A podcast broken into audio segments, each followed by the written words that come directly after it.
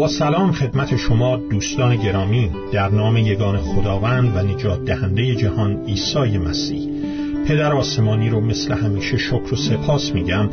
برای این فرصتهای مبارک که می‌تونیم با هم به این چشمه آب الهی کلام خدا بریم از آن نوشیده تا جانهای خسته ما اون تراوت و قوت مورد نیاز خودش رو دریافت بکنه. در این جلسه ما ادامه میدیم مطالعهمون رو از کلام خدا انجیل مقدس رساله قلاتیان فصل یکم در مورد ماهیت انجیل راستین مسیح و خادمین راستین انجیل.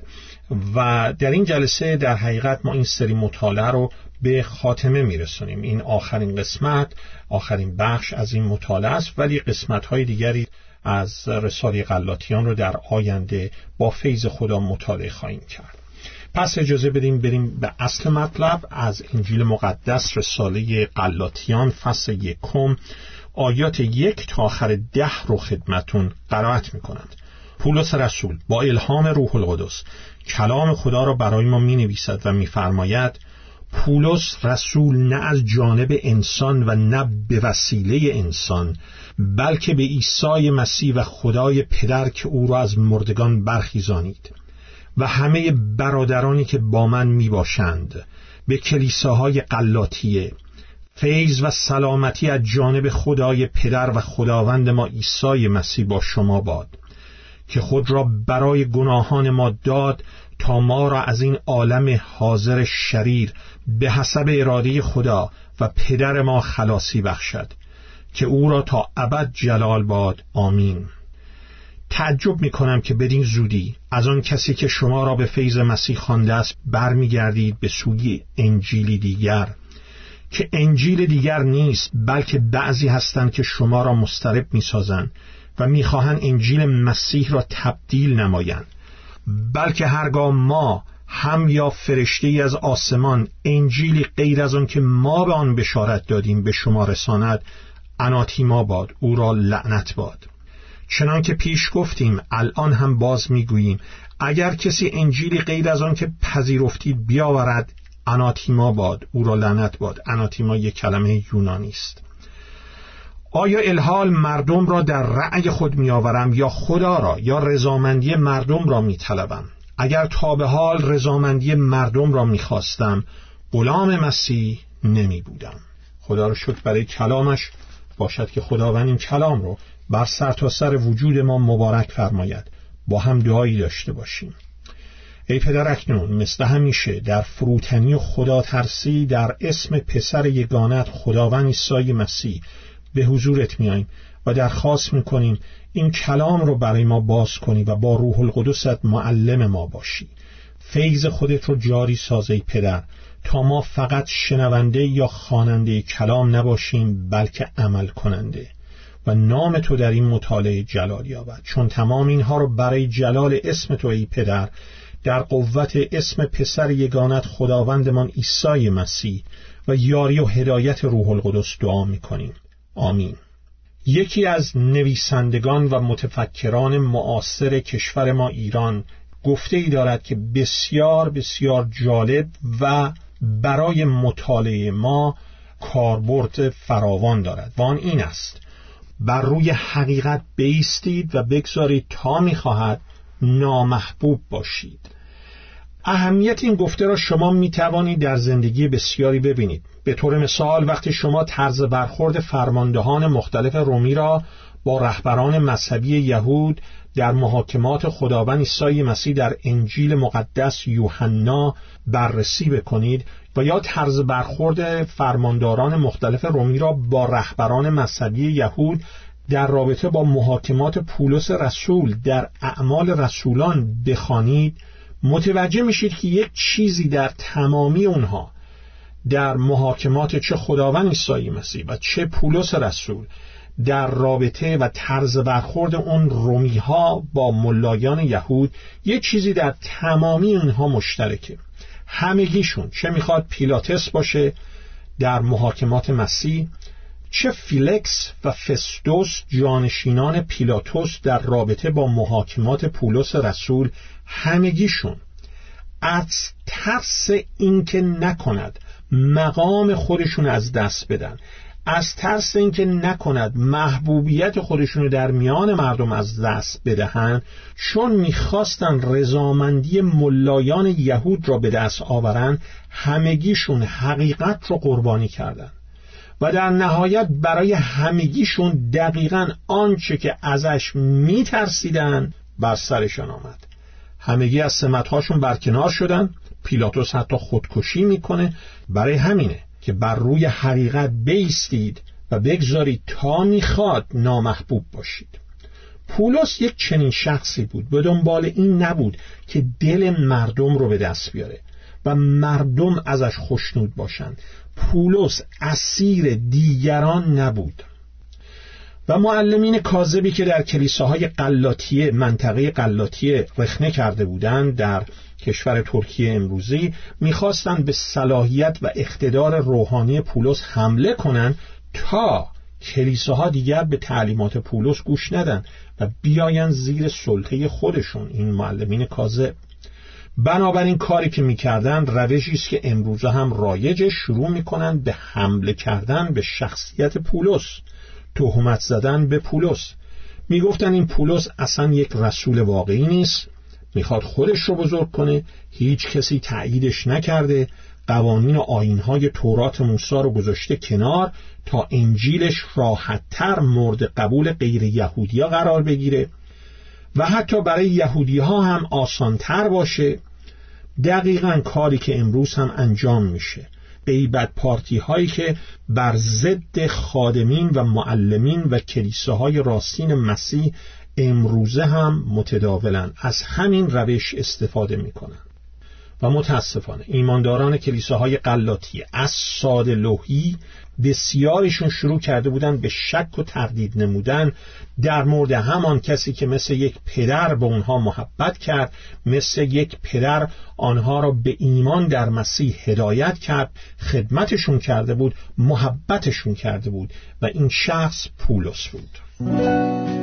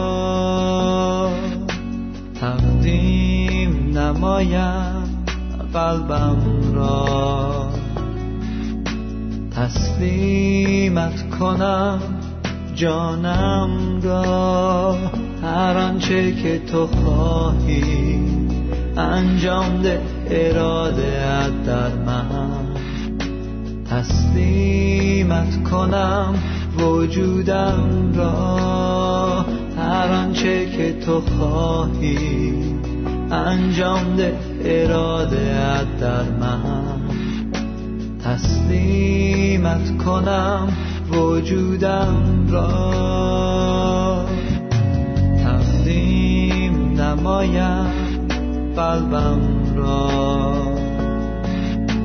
تسلیمت کنم جانم را. تقدیم نمایم قلبم را.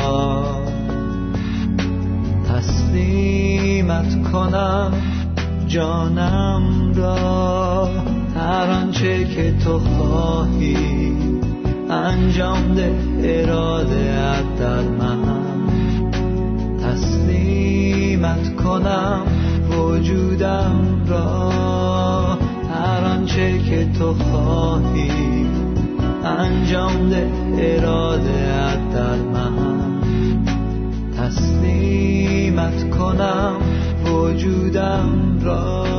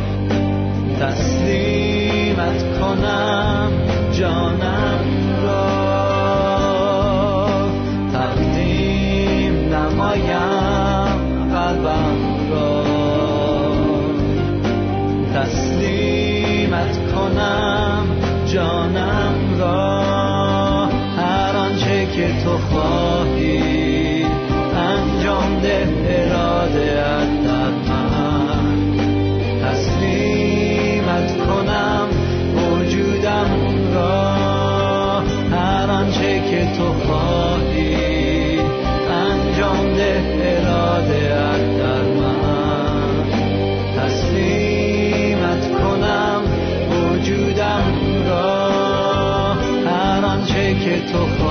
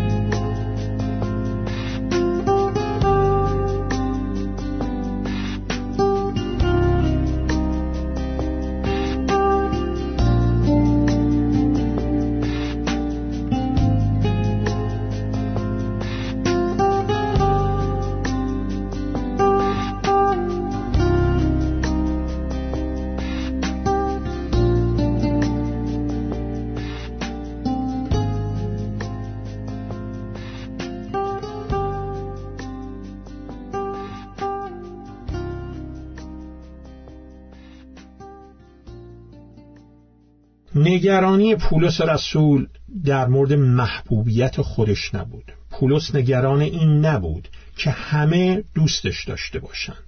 پولس نگران پیروزی حقیقت بود. حقیقت کلام خدا. پولس نگران وضعیت روحانی ایمانداران قلاتیه بود. وقتی هم که میاد از مقام و رسالتش و صلاحیت خودش دفاع می‌کنه برای خودنمایی نبود بلکه تا به آن ایمانداران ساده لوح کلیساهای قلاتیه حقانیت تعلیماتش رو ثابت کنه تا آنها از دام معلمین کاذب برهند. یکی از خصوصیات خادمین راستین انجیل راستین خداوند عیسی مسیح اینه که به دنبال خشنود کردن مردم نمی روند. در همین فصل یکم آخرین آیه که خدمتون خوندم آیه ده میفرماید آیا الحال مردم را در رأی خود میآورم یا خدا را؟ یا رضامندی مردم را میطلبم؟ اگر تا به حال رضامندی مردم را می‌خواستم غلام مسیح نمی بودم رجوع کنید به همین آیات هشت و نه از فصل یکم رسالی قلاتیان. میفرماید بلکه هرگاه ما هم یا فرشته ای از آسمان انجیلی غیر از آن که ما به شما بشارت دادیم به شما رساند او را اناتیما باد او را لعنت باد.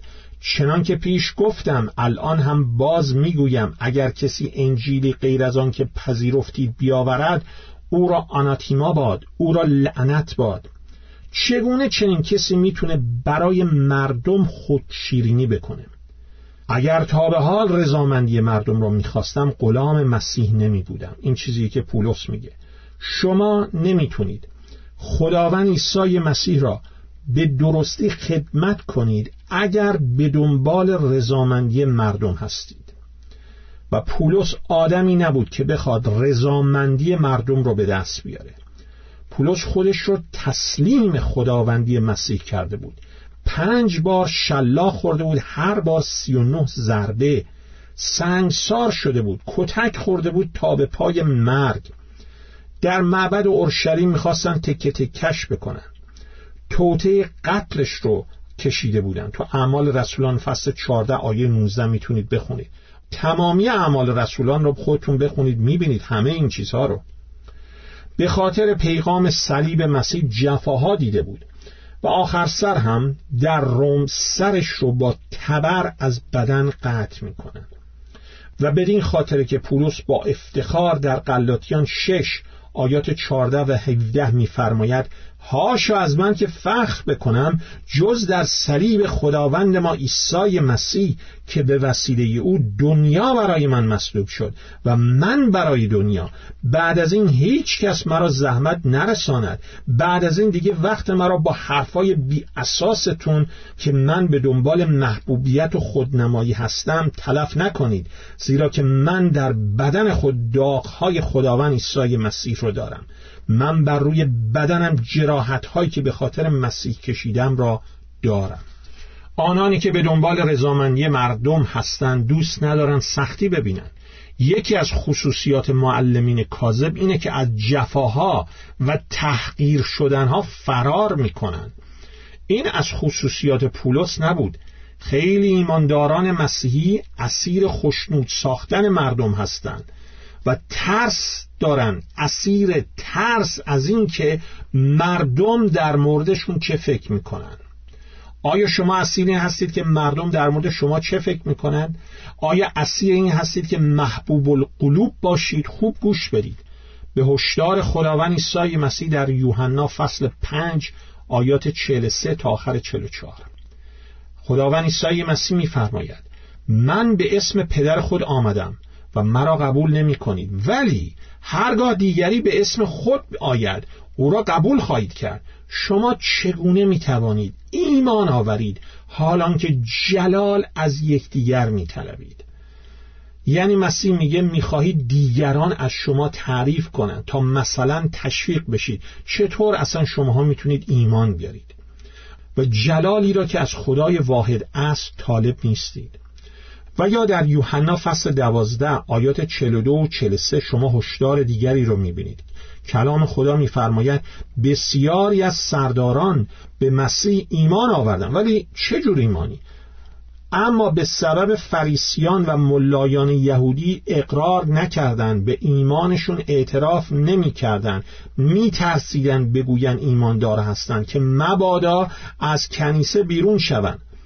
و بعد کلام خدا دلیل اصلی رو به ما میگه زیرا که جلال خلق را این که مردم ازشون تعریف کنن را بیشتر از جلال خدا دوست می داشتن.